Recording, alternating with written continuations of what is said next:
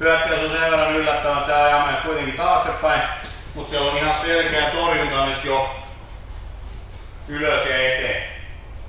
Varsin luonnollinen reaktio, mitä sattuu ja tapahtuu. Näppäilette sitä puhelinta. Mä olen harjoitellut täällä itsepuolustusta viitisen vuotta. Et vanhana pasifistihippinä en, en jotenkin halunnut ajatella, että väkivalta olisi osa mun elämää tai itsepuolustusta tai mikään tuollainen, mutta koska se nyt kuitenkin oli osa mun elämää, eikö aviomiehen muodossa, niin mä lopulta päätin opetella niin kuin toimimaan erilaisissa uhkatilanteissa. Sitten valmiina menemään seuraavaan suuntaan, että on sitten eteenpäin, taaksepäin tai johonkin. Muutama askel irti ja sitten katsottu, mikä tilanne on. Vainoaminen alkoi samana päivänä, kun aukesi turvakodin ovi, niin mä tajusin, että nyt mä olen Mä olen turvassa ja mä itkin pelkästä niin kuin helpotuksesta siellä, mutta en olisi ollut helpottunut, jos olisin tiennyt, mitä edessäpäin on, koska siitähän niin kuin vasta kaikki vaikeudet alkoi.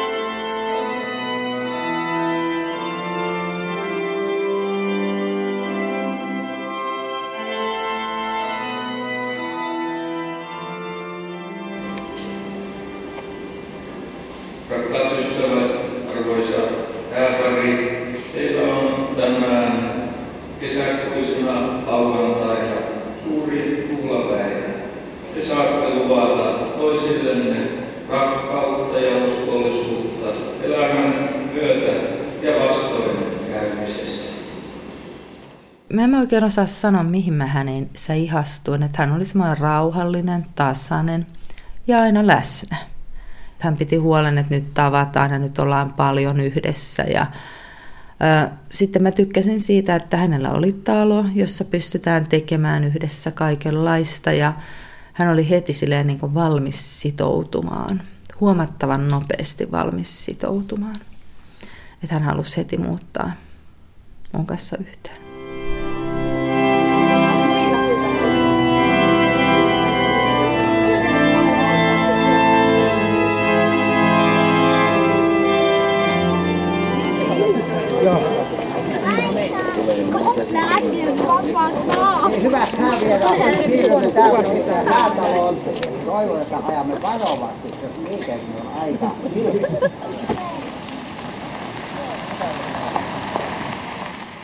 Kai se oli se semmoinen, että tota, hän oli vähän tämmöinen niin sanottu macho-mies, macho-mies, eli hänellä oli tämmöinen tietynlainen maine olemassa, että on tämmöinen kulmakunnan kova kundi, niin sitten sitä koki itsekin jotenkin tavallaan siinä omassa kaveripiirissään sen semmoisen muutoksen, että kun kaikki alkoi sanomaan, että oot sä ihan oikeasti, että se, liikutteko te niin kuin samoissa ympyröissä ja samoissa porukoissa, niin koki itsekin ehkä saavansa sitä jotain respektiä sitten sieltä.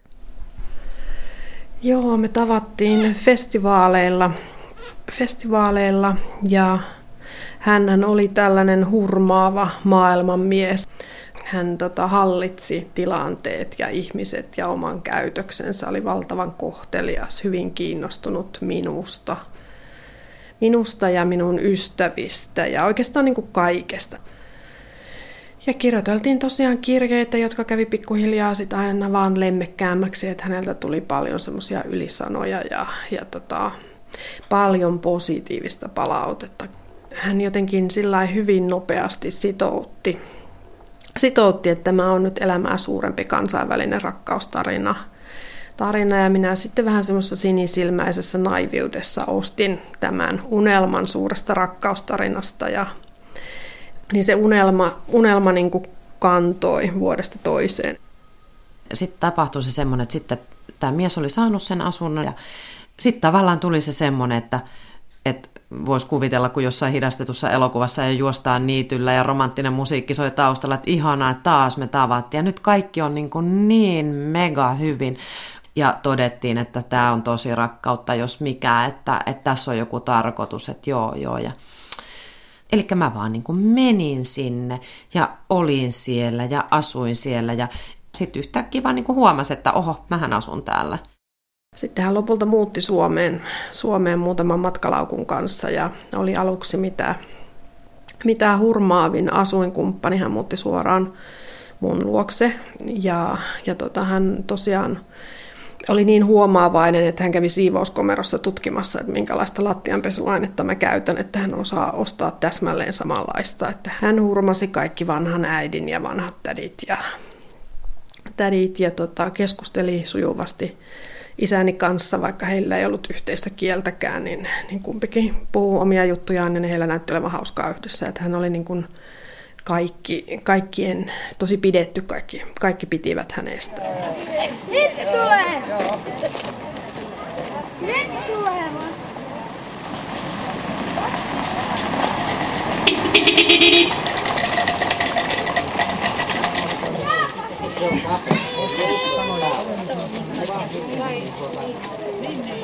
Hyvät häävieraat, hyvät ystävät, kohottakaamme malja hääparille. Me mentiin naimisiin siinä kohtaa, kun mä tulin raskaaksi ensimmäisestä lapsesta. Ja no joo, siinä itse asiassa näkyy kontrollointi, koska hän suunnitteli ne häät viime, viimeistä niin kuin piirrettä myöten äärimmäisen tarkasti. Kaikki ruokalajit ja paikat ja seremoniat. Ja mulla ei ollut oikeastaan mitään sanomista mihinkään, että mä koin itseni ihan ulkopuoliseksi omissa häissäni. Sukkanauhan ja heittää sen yhtä aikaa taakseensa. Ja sitten katsotaan, ketkä menee seuraavana naimisiin, ketkä saa kirkun tai kuka saa sukkan.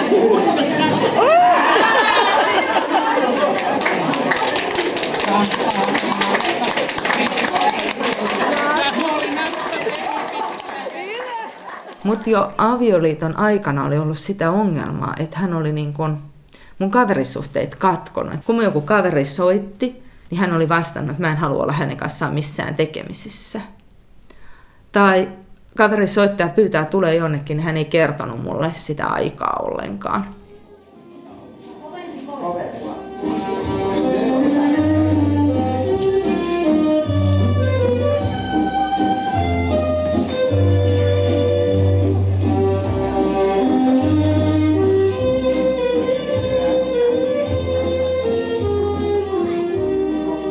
Mä itse aloin miettimään sitä, että, että mitä, mä niinku, mitä mä kaipaan tähän. Että, että mulla oli joku se semmoinen tunne, että jotain tästä niinku puuttuu.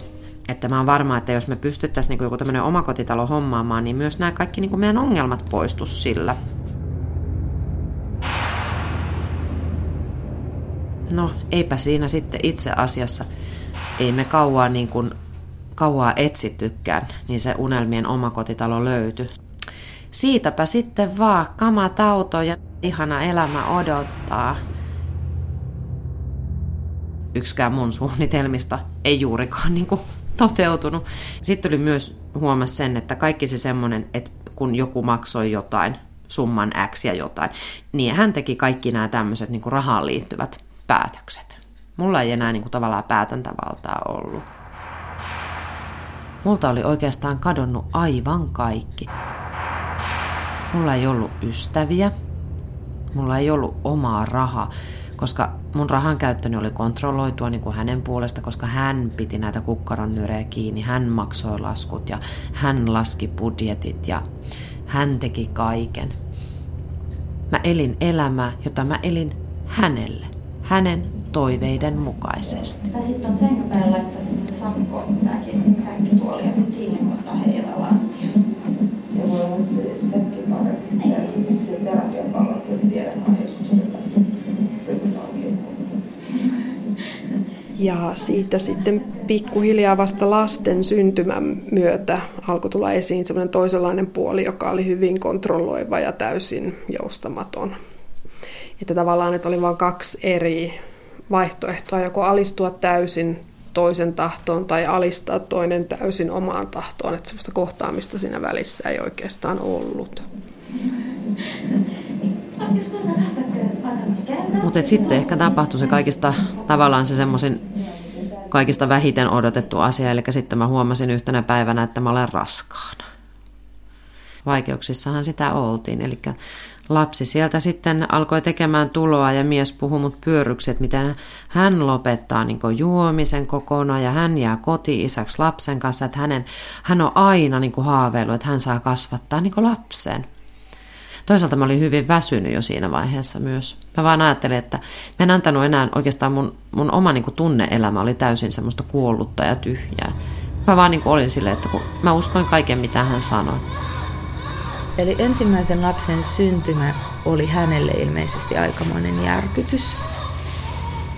Joka päivä hänelle piti tehdä eväät mukaan, ja ne ei saanut olla mitään keittoruokaa, kun ei muka pysy missään. Mutta sitten hän huuti mulle siitä, että mun pitää syödä jotain puuroa tai tosi halpaa, koska hän käy töissä ja mä vaan lojun kotona, ja mä olen vaan lapsen kanssa, enkä tee mitään kotona.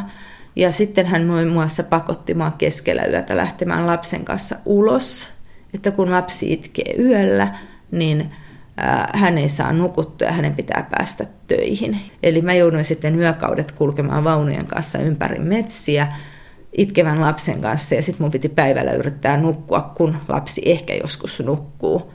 Ja mä olin silloin todella väsynyt. No niin, hyvät ystävät, tämän kastehetken aluksi me laulamme tällaisesta tutusta lasten virrestä. Ystävänsä lapsien, katso minun pienehen, minne käynkin maailmassa, sinä olet hoitamassa. Onni täällä vaihtelee taivaani. Kontrolloiminen avioliiton aikana oli enemmänkin sitä, että lasten syntymän jälkeen hän alkoi olla sitä mieltä, että mä en osannut tehdä mitään siellä kotona. Että kyllähän sitten ihan myös verbaalisesti haukkui, että nimitti lihavaksi siaksi, koska tietysti oli tullut kiloja lasten syntymän myötä. Ja myötä ja olisi mieluummin lemmiskellyt lihapullaa kuin minua omien sanojensa mukaan. Ja että kyllä niitä semmoisessa raivon puuskassa sieltä saattoi tulla ihan mitä tahansa. Valmiina, kiertopotku siellä kyljelle. Ja go!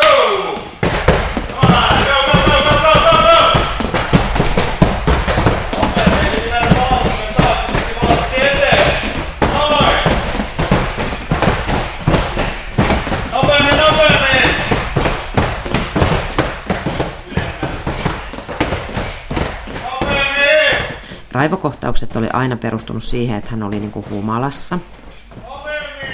Niin nyt se ei aina välttämättä ollutkaan niin. Raivokohtaus oli jo valmis syntymään siitä, että kun mies tuli töistä kotiin ja ruoka ei ollutkaan valmis, niin silloin hän kysyi, että missä ruoka. Mä sanoin, että mä en ole ehtinyt käymään kaupassa, meillä ei ole mitään, mistä tehdä ruokaa. Niin hän saattoi niin kuin raivostua siitä niin paljon, että hän, hän huusi mulle, että hän käy töissä, hän remontoi talon, hän kantaa rahat tänne ja sä et saatana saa edes ruokaa tehtyä. Ja hän saattoi vetää koko jääkaapin sisällön kertaheitolla ulos ja sanoi, että täällähän on tavaraa vaikka kuinka paljon, mistä tehdä ruokaa. Mies sai avioliiton aikana raivonpuuskia, joiden aikana hän saattoi iskeä nyrkillä isoja reikiä seinään. seinään, että niitä oli loppujen lopuksi niin paljon ja niitä ei koskaan korjattu sieltä seinistä, että mä en sitten enää kehdannut pyytää ketään kylään kotiin, koska seinät oli sen näköisiä kuin ne oli. Että hänen, hänen raivo oli semmoista äkkiarvaamatonta ja räjähtävää ja tosi pelottavaa, että, että aika pian, pian opi, op, varmaan opittiin kaikki olemaan sillai aika lailla varpaillaan, ettei se raivon puuska tulisi. Jaksa, jaksa, loppuun asti! Kymmenen sekkaa, täysin nyt loppuun!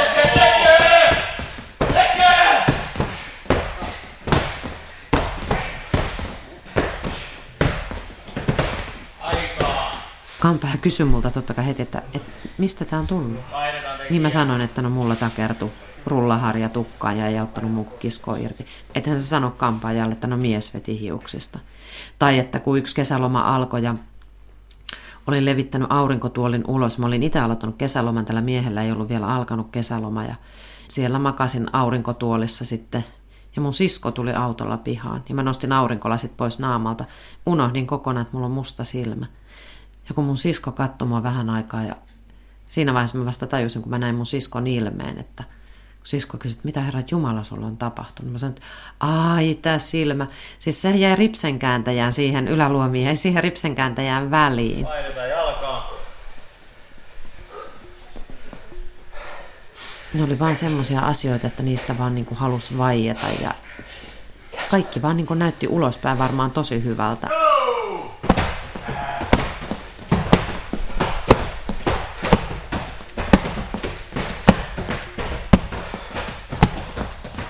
Ja sitten yksi ilta, kun olisi ollut satujumppa-aika, olin soittanut turvakotiin ja tarkistanut, että siellä on vapaita paikkoja, paikkoja ja salaa pakannut yhden kassin.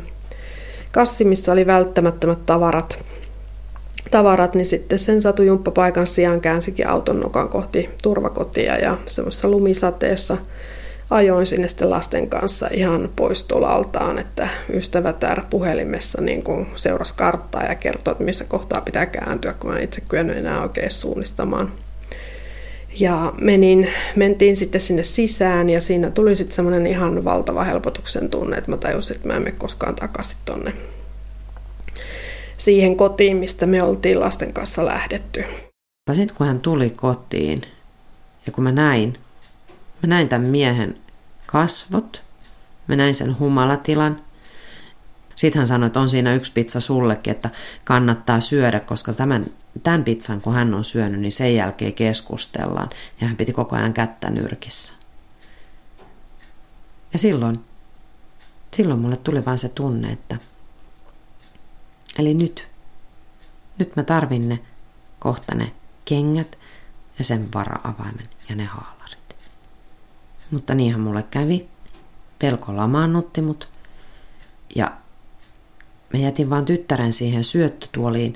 Mä jätin hänelle pari pizzapalaa nenän eteen. Mä jätin hänet syöttötuoliin keittiöön niin, että mä näin hänet itse ikkunasta. Ja mä menin ulos ja soitin mun äidille. Samassa mä huomasin, että mä laskin alleni, koska mun kädet tärisi. Ja mä en pystynyt, niin kun, mä en pystynyt tekemään yhtään mitään. Mä vaan odotin ja mulla koko ajan pelotti, koska joskus äiti ei vastannut puhelimeen. Ja puhelin hälytti. Hälytti, hälytti. Ja sitten äiti vastasi. Ja mä sanoin äitille, että äiti kiltti, mä en pysty puhumaan, mutta tuu tänne, tuu niin äkkiä kuin voit.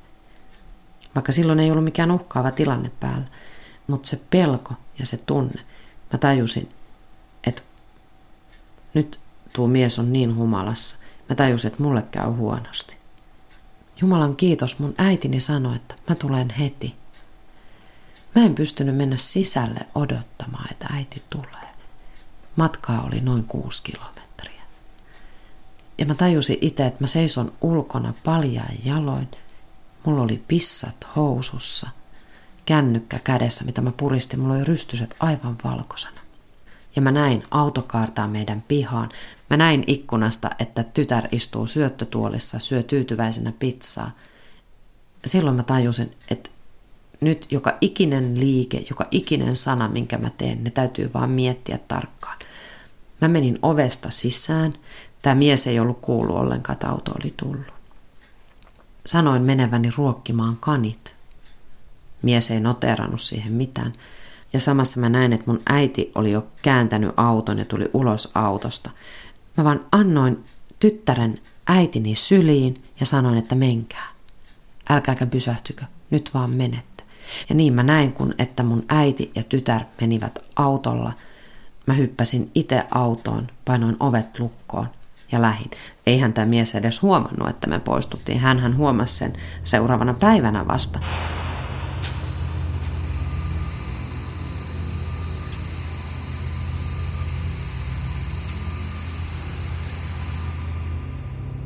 Sitten hän oli itse asiassa ensimmäisen kerran täysin selvä, kun hän hyökkäsi mun kimppuun ja pahoinpiteli mut ja lapsen.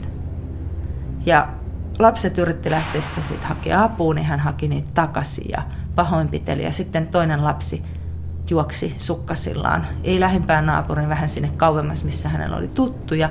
Ei meinannut siellä vielä edes saada tätä perheen isää tajuamaan, että nyt on tosi kyseessä. Ja sitten kun hän tuli, niin mut oli revitty vaatteet päältä ja tota, mä olin siinä välissä ollut jopa tajuttomana. Siinä tilanteessa tämä naapuri hälytti sinne sitten poliisitkin ja Sitten meidät vietiin turvakotiin. Turvakodissa me oleskeltiin siellä monta kuukautta ja niistä pari ensimmäistä mä selitin, selitin vielä turvakodin ihmisille, että kuinka tämä kaikki on minun vika. Olin hyvin huolissani miehestä, että miten hän pärjää, kävin siirtämässä säännöllisesti rahaa hänen tilille, että hän ei joudu olemaan nälkäisenä eikä pimeässä eikä mitään, mitään että se... Jotenkin se, että mulle jouduttiin ihan tankkaamaan ja tavaamaan, niin kuin rautalangasta vääntämään, että mulla on oikeus omiin tarpeisiin ja että mun tarpeissa ei ole mitään väärää. Ja se, mitä mä olen kokenut, on väkivaltaa. Että koko, koko niin kuin maailmankuva oli vääristynyt jo aivan totaalisesti. Mm. Mm. Mm. Vainoaminen alkoi samana päivänä, kun aukesi turvakodin ovikin. Koska joka kerta, kun mä menin katsomaan mun puhelinta sinne ohjaajien kansliaan, niin siellä oli kaksikymmentä tekstiviestiä ja viisikymmentä puhelua ja kaikki oli tältä mun ex-mieheltä yleensä. Hän uhkaili mun henkeä tappamista, hän uhkaili meidän kaikkien tappamista, hän uhkaili oman hengen riistämisellä. Hän kävi siis läpi niissä tekstiviesteissä ihan kaikki tavallaan niin kuin asiat, mitä, mitä vaan voi olla, millä tavalla vaan voi loukata toista tai yrittää iskeä niin kuin johonkin heikkoon kohtaan.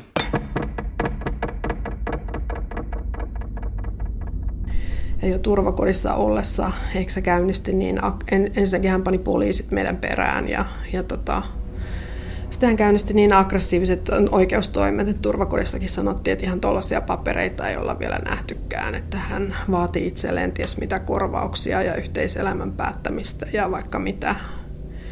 mitä. Ja sitten, sitten niitä oikeudenkäyntejä alettiin käymään ja siinä kohtaa turvakotiin meneminen kääntyi mua vastaan, koska niin kun hän haki oikeuden väliaikaismääräystä, jolla periaatteessa palautetaan niin kun lasten niin sanottu status quo. Ja koska hän oli, oli sitten jäänyt kotiin lasten kanssa ja me oltiin sitä yhteistä kodista lähdetty, niin lapset määrättiinkin sitten isälle, lopu, kunnes tuli niin kun lopullinen oikeudenkäynti. Ja lapset oli siellä lähestulkoon vuoden ja niin... Niin vaikeissa oloissa, että, että vanhempi lapsista so, saattoi soittaa mulle kuusitoista kertaa päivässä. Mä olin varustanut hänet kännykällä jostain komerosta tai vessasta, kun se ääni kaikui. Ja hän soitti kuusitoista kertaa päivässä ja itki. Että se oli sellaista aikaa, että mä oikeasti luulin, että multa järki menee. Että mä juoksin pitkin peltoja hirveässä tuskatilassa ja yritin pitää itseni täyspäisenä viranomaispalavereissa osoittamassa, että minä olen kelpo äiti, vaikka aviomies väitti mua hulluksi ja, hulluksi ja mielisairaaksi ja narkomaaniksi ja työnarkomaaniksi ja juopoksi ja harhaiseksi ja vainoharhaiseksi ja ties vaikka miksi. Niin mä sain loppujen lopuksi lastenhuollon, lähihuollon itselleni, mistä eksä ei koskaan toipunut eikä sitä hyväksynyt, että hän riitautti sen kaikissa oikeusasteissa ja näihin oikeudenkäynteihin paloi rahaa niin kuin pienen omakotitalon verran. Siinä vaiheessa, kun me oltiin turvakodissa, hän oli käynnistänyt lastensuojelun kanssa jo aikamoisen operaation, eli mä olin kuulemma kaapannut lapset, enkä ilmoittanut hänelle mitään. Oli kuulemma kaikki rajat suljettu, että mä olen kaapannut lapset ulkomaille. Mä olin turvakodissa. Siinä vaiheessa kävi ilmi, että tämä lastensuojelu oli kovasti mua vastaan ja että mun pitää palauttaa lapset isälle ja ää, isä on tosi huolissaan lapsista ja mä en ole henkisesti tasapainoinen huolehtii lapsista. Siinä vaiheessa mä olin vielä autuaan tietämätön siitä, että musta mahdollisesti oli kirjoitettu jotain mielenterveysongelmia, mutta mulle kävi myöhemmin ilmi, että, tota, että päiväkodista oli sitten oltu lastensuojelun useita kertoja yhteydessä, että mulla on mielenterveysongelmia. Ää, mutta tämä oli näin miehen kertomia. Eli hän oli pedannut sen todella hyvin. Musta oli tullut vaarallinen lapsille.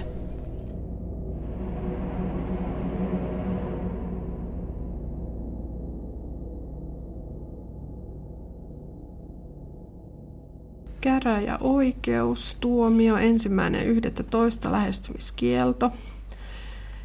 Ja tässä on taustatiedot.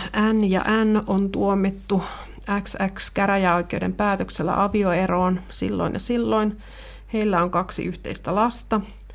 X X:n käräjäoikeus on kahdeksastoista toinen annetussa päätöksessä määrännyt lapset vanhempien yhteiseen huoltoon ja asumaan äidin. N N on toistuvasti uhkaillut hakijaa lasten menettämisellä sähköpostitse ja tekstiviestein. Hän on katkera siitä, että ei saa viedä lapsia. Poliisilla on tutkinnassa N N:n tekemät laittomat uhkaukset sekä kunnianloukkaukset. N N on lähestynyt hakijan työnantajan esimiehiä ja pääjohtajaa toistuvasti ja tästä syystä Y Y:n turvallisuusosasto on joutunut puuttumaan. Mutta sitä oikeudenkäyntiä varten mä niin kuin laskin uhkausten ja syytösten määrät ja siinä oli kolme tappouhkausta ja sitten lapsiin kohdistuvia uhkauksia kymmeniä, niin kuin lastenvoinnin huonontaminen ja että menetän lapset, en näe lapsia enää koskaan. Ja niitä uhkauksia oli joku seitsemänkymmentä, syytöksiä oli satoja, siis jossain kahdeksassa kuukaudessa tulleita. Ja mun huoli ja pelko lapsista oli niin suuri, että hän hallitsi mua tällä niin kuin lapsiin liittyvällä pelolla ihan täysin. Tässä on joutunut käydä läpi semmoisenkin asian, että on jopa omaa puhelintaan alkanut pelkäämään niin sanotusti. Silloin kun tämä tekstiviestiahdistelu oli pahimmillaan, niin tavallaan jo se ensimmäinen tekstiviesti, että jos puhelimessa oli äänet päällä, niin saattoi laukaista sen semmoisen reaktion, että sydän alkoi tykyttämään, kädet tärisemään, kun ei koskaan tiennyt, että, että mitä hulluutta se viesti sit saattaa sisältää. Silloin kun mä lähestymiskieltoa hain ensimmäisen kerran, niin tota... Mä laskin, että siinä, me laskettiin asianajajan kanssa yhdessä, että siinä oli noin tuhat viestiä tullut yksitoista kuukauden aikana. Tämän avioeron jälkeen mulle yllättävästi rupesi tulemaan monta lehteä. Kaiken maailman avut, seurat, tuli Turun Sanomaa ja Savon Sanomaa ja Etelä-Suomen Sanomaa ja Kymen Sanomaa. Sitten rupesi tulemaan myös, että sulla on tullut postiennakolla paketti. Sitten kun mä tuun kotiin ja kavaan sen paketin, niin siellä oli tilattuna joku kirja tai jotain vaatteita tai jotain muuta. Ja sitten mä lähettelen niitä takaisin, mä uun taas rahaan niitä postiin ja sitten tulee lisää ja lisää ja osa tulee suoraan postilaatikosta. Ja, et koko ajan tuli tavaraa ja mun piti jaksaa reagoida siihen. Mä olin ihan poikki siinä tilanteessa jo muutenkin. Niin sittenhän ne meni ulosottoon jotkut niistä, että ei ole sitä maksanut, ei ole tätä maksanut. Mä teen mun iltatoimet, eli mä käyn laittamassa varmuuslukon päälle.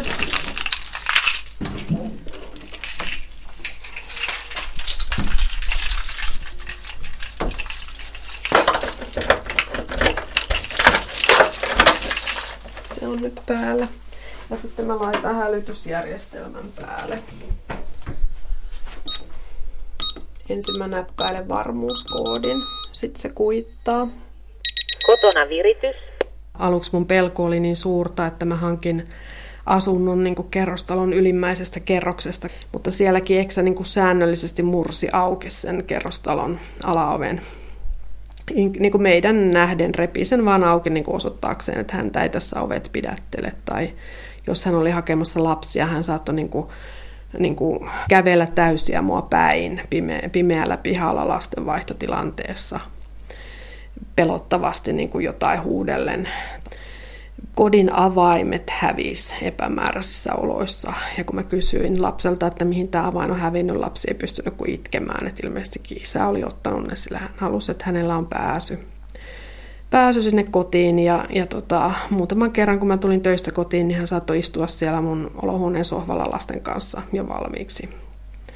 Ilmaantua sinne lupaa kysymättä. Ja mähän tietenkin edelleen niin kuin pelkäsin häntä, että, että, että, että menin ihan jäykäksi, jos hän oli siellä kotona. Ja toivoin, että hän ymmärtäisi lähteä, mutta en uskaltanut sanoa mitään. Pannaan päälle. Ja nyt sitten mä avaan vaikka ton ikkunan, niin silloin meille tulee hälytys.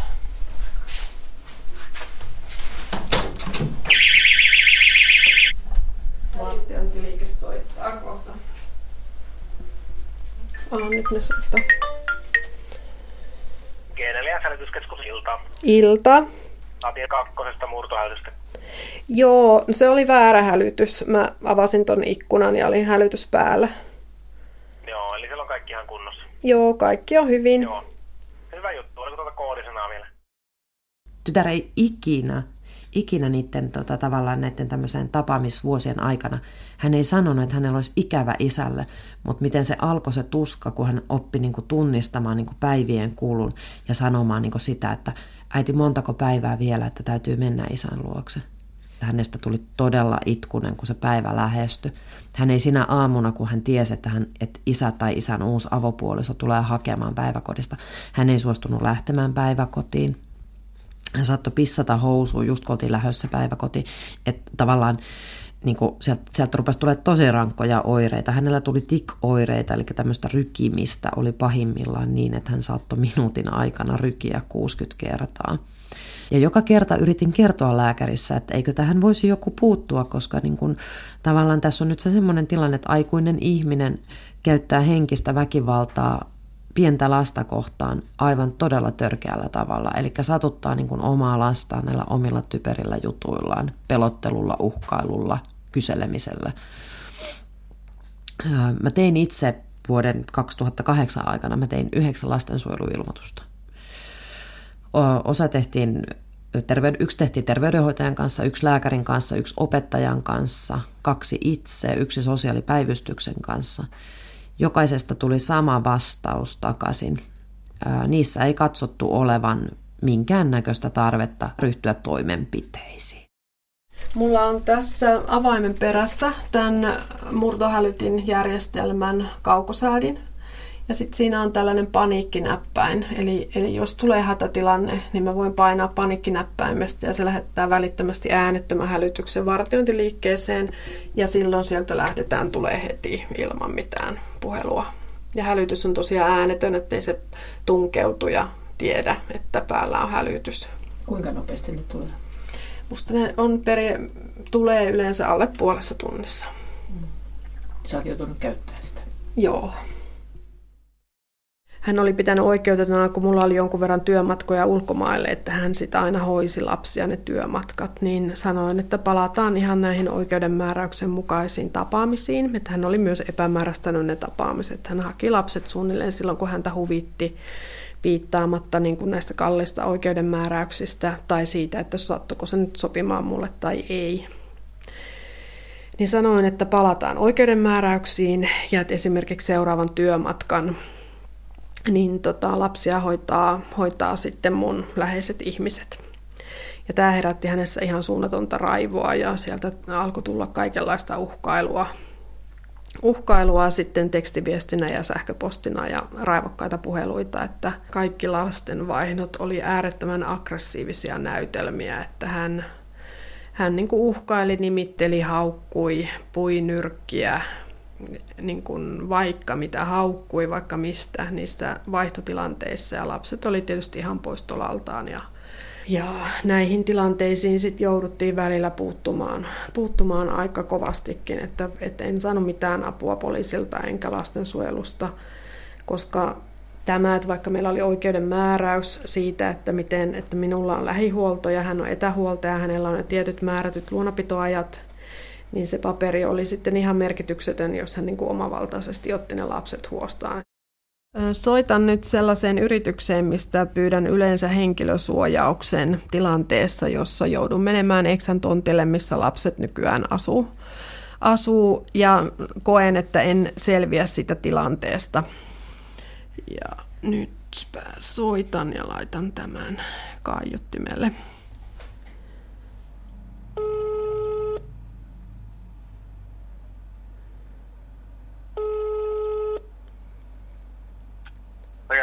No, Anna täällä, moi. Moikka.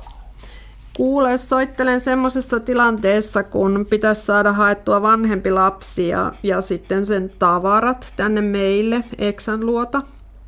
Joo.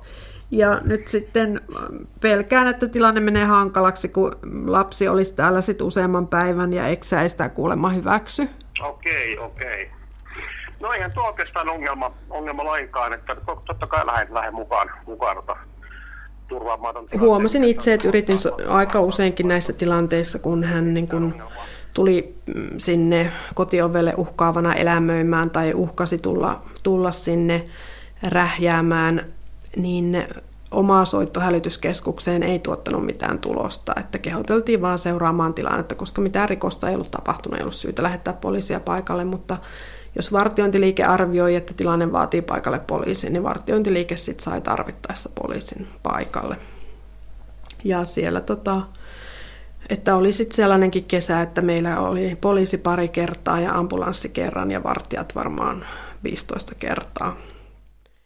Meet vaikka sitten autoon, autoon istumaan, istumaan ja ovilukko on ikkuna kiinni, niin mä tuun se siinä vaiheessa sitten tilanteeseen mukaan, että jos tähän mennään.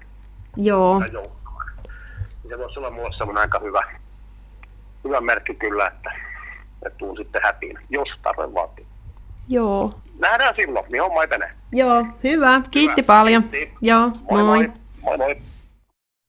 Tytär tulee kotiin, hän riisuu vaatteet ja alkaa itkemään.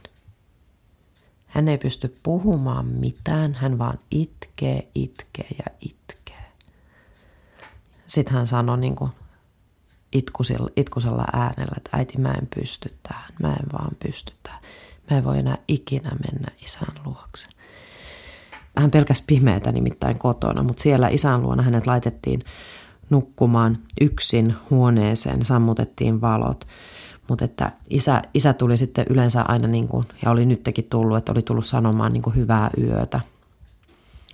Siinä vaiheessa tytär osasi jo kertoa, että isä oli todella, todella humalassa. Et ensin se sanoi, että se iskee äiti sun mädät hampaat kurkkuun. Että heti kun se vaan näkee sut. Ja, ja sitten se sanoi, niin kuin oli sanonut tyttärelle, että, että sä kuulut oikeasti asumaan tänne meidän kanssa. Ja äiti ei ikinä tule voittamaan tätä taistelua ja... Ja oli nimitellyt ja tämmöistä. Ja, ja kun mun tytär sanoi, että sitten sit iskä vaan laittoi niin kuin oven kiinni ja jätti mut yksin sinne pimeäseen. Mä jotenkin ajattelin sitten, että no hän on kuitenkin jo kymmenen. Että nyt vaan taas jostain on löydettävä se voima. Soitin heti seuraavana päivänä juristille ja sanoin, että tämä ei voi jatkua näin. Että tapaamiset päättyy tähän näin, että niitä ei voi jatkaa näin. Että tässä on tyttären niin kuin psyykkinen terveys on vaakalaudalla. Lapset oireili todella rajusti isän kanssa vietetyn ajan jälkeen. Näitä omavaltaisia huostaanottoja tapahtui ja ne lasten hautepalautukset oli jatkuvasti sellaista aggressiivista näytelmää. Niin keskeytin väliaikaisesti ne isän ja lasten tapaamiset. Ja sitten tämä isä, isä käynnisti niin sanotun täytäntöönpanoprosessin oikeudessa. Oikeudessa, missä sitten todettiin, että mulla ei ollut todellista syytä estää tapaamisia ja jouduin, jouduin sitten maksamaan tämän isän ja omat oikeudenkäyntikulut, joista tuli yli kolmekymmentätuhatta euroa kaikkiaan ja hän isä pani ne välittömästi ulosottoon tuossa joulun alla. Sitten oli tosi lähellä sellainen tilanne, ettei lasten kanssa jouduttu kadulle, koska niin kuin siinä olisi lähtenyt sitten asuntoja kaikki, että... Ihan jollain niin kuin hätäapukeinolla keinoilla sain sitten, että jopa ulosottomies soitti puolestani pankkiin ja niin kuin puhui sen puolesta, että saisin lainaa ja maksettua nämä menot, niin sain niin kuin talouden vielä kerran takaisin jaloilleen ja saatiin asua lasten kanssa kotona. Teksti kuuluu yksinkertaisuudessaan näin. Täällä asuu lapsen ryöstäjä, joka ei anna lapsen tavata isäänsä käräjä- ja hovioikeuden päätöksistä huolimatta, uhkasakosta puhumatta. Mikäli tämän viikonlopun tapaamiset estyvät näillä ilmoituksilla, tulemme tiedottamaan jatkuvasti. Tulee pitkä perjantai ja me oltiin sitten edellisenä iltana jo lähdetty meidän mökille.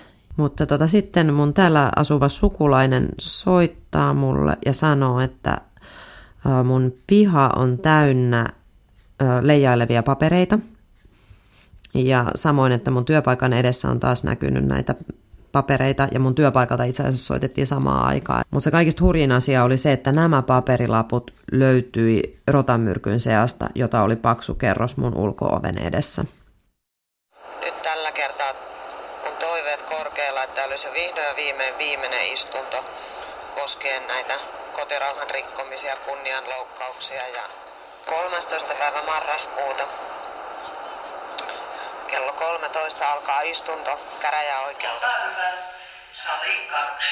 Olen aloittanut pitämään semmoista vähän tietynlaista niin kuin päiväkirjaa. Ihan vaan siis sen takia, että niin kuin kaikki päivämäärät sun muut ei menisi aina ihan sekaisin, niin tota, ja on sitten lukenut ääneen aina vähän välillä fiiliksiä ja välillä sitten jotain asiakirjoja, pöytäkirjoja ja semmoisia, mitkä niinku tavallaan on ollut mulle semmoista, että ne olisi hyvä muistaa. Oikeudenkäyntejä yhdeksään vuoteen on mahtunut ihan älytön määrä. Kyllä mulla valehtelematta, mulla on noin kahdeksantoista oikeudenkäyntiä takana. Puolet on koskenut lähestymiskieltoa, lähestymiskielon rikkomista, kunnianloukkausta, tyttären tapaamisia. Tässä on mun tytön huone. Mun tyttö halusi kaksituhattakaksitoista kesällä, että tämä huone tulisi hänen huoneekseen. Hän on järjestänyt tähän työpöytänsä niin, että hän on pistänyt kynät järjestykseen, ja sitten tuossa on tuommoinen vanha akvaario, jossa on tällä hetkellä kumisia käärmeitä ja kum, äh, tota, leikkisisiliskoja. Hän on sisustanut siihen itselleen akvaarion, joka on erittäin helppohoitoinen ja sopii tähän hänen nykyiseen elämäntilanteeseen, että hän käy puolen vuoden tai jopa useamman vuoden välein vaan kotona. Sitten hänellä on myös täällä leluja ja pelejä. Eli täällä on vauvanukki sänkyineen ja vaatteineen. Tuossa on hänellä sänky. Ja sängyn alla iso laatikollinen parpeja ja iso laatikollinen ää, leegoja.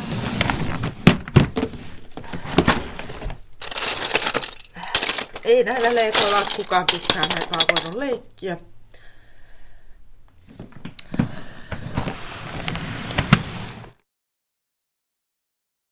Mutta sitten oikeudenkäynnissä hän selitti ihan pokkana, että mulla on vakavia mielenterveysongelmia. Ja hän oli saanut päiväkodista yhden henkilökunnasta kertomaan, että mulla on vakavia mielenterveysongelmia. Niistä on puhuttu päiväkodilla aikaisemmin. Ja tämä ex-mies väitti jopa kirjallisesti, että mä oon hoidettu Hesperian mielisairaalassa. Mä onnistuin myöhemmin saamaan Hesperiasta todistuksen, että mä en ole edes käynyt siellä. Nyt meillä on edelleen olemassa oikeudenpäätös, että lapset on joka toinen viikonloppu mun luona. Nyt eletään kevään loppua ja syyskuussa tulee kaksi vuotta, että mä en ole vilauksellakaan nähnyt mun lapsia missään.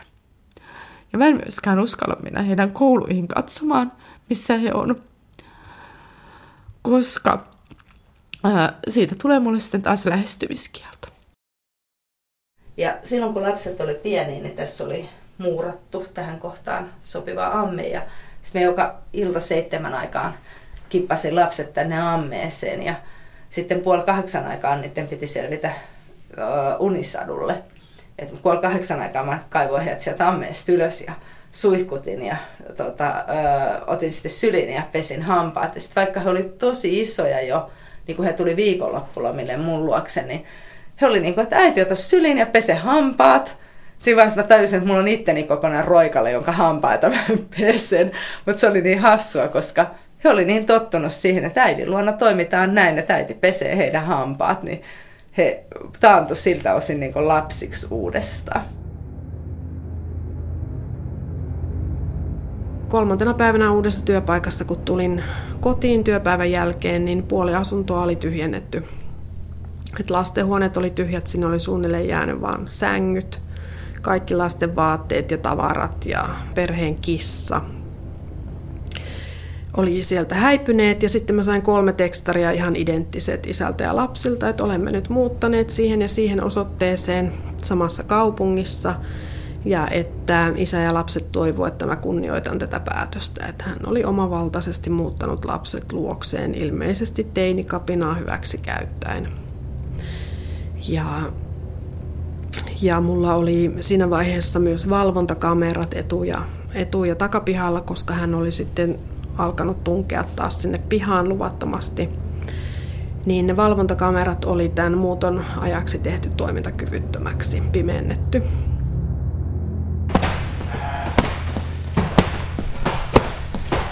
Täällä mä oon treenannut sellaisen viitisen vuotta ja se on ollut tosi niin kuin eheyttävää mulle tavallaan ottaa tämä asia haltuun fyysisellä tasolla ja kohdata se väkivaltatilanne uudestaan ja uudestaan väkivallan uhkatilanne ja opetella toimimaan siinä.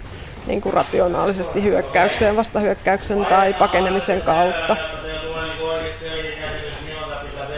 Uskaltaisitko sä käydä käsiksi tai puolustaa itseäsi? Kyllä mä varmaan uskaltaisin tuollaisessa peruskatuväkivaltatilanteessa, mutta en tiedä edelleenkään miten eksän kanssa. En mä usko, että mulla olisi mitään keinoja sitä vastaan muuta kuin paeta. Mutta nyt nykyään mä pystyisin edes pakenemaan. Oletin, että muutto on väliaikainen, mutta vähitellen siitä tuli pysyvämpi ja suostuin maksamaan elatusmaksuja ja tyydyin tähän etähuoltajan osaan ja pikkuhiljaa sitten ensimmäiseksi vanhempaan lapseen olen niin kuin elvyttänyt suhteita, että kaikesta tästä niin kuin musta maalaamisesta ja panettelemisesta huolimatta niin on ollut kyllä mahtavaa huomata, että, että lapset silti niin kuin rakastaa mua ja haluaa olla mun kanssa tekemisissä, vaikka isä ei sitä varmastikaan hyväksy.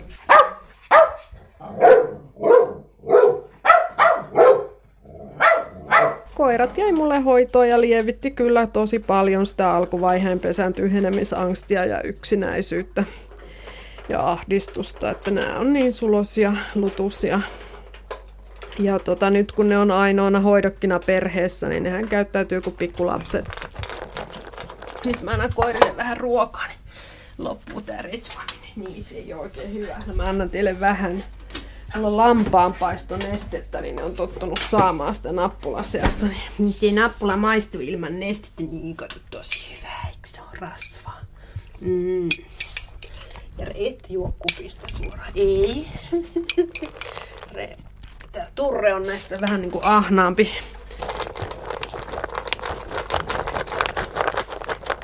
Kunhan nyt olin toipunut sitä ensijärkytyksestä, niin ymmärsin, että nyt...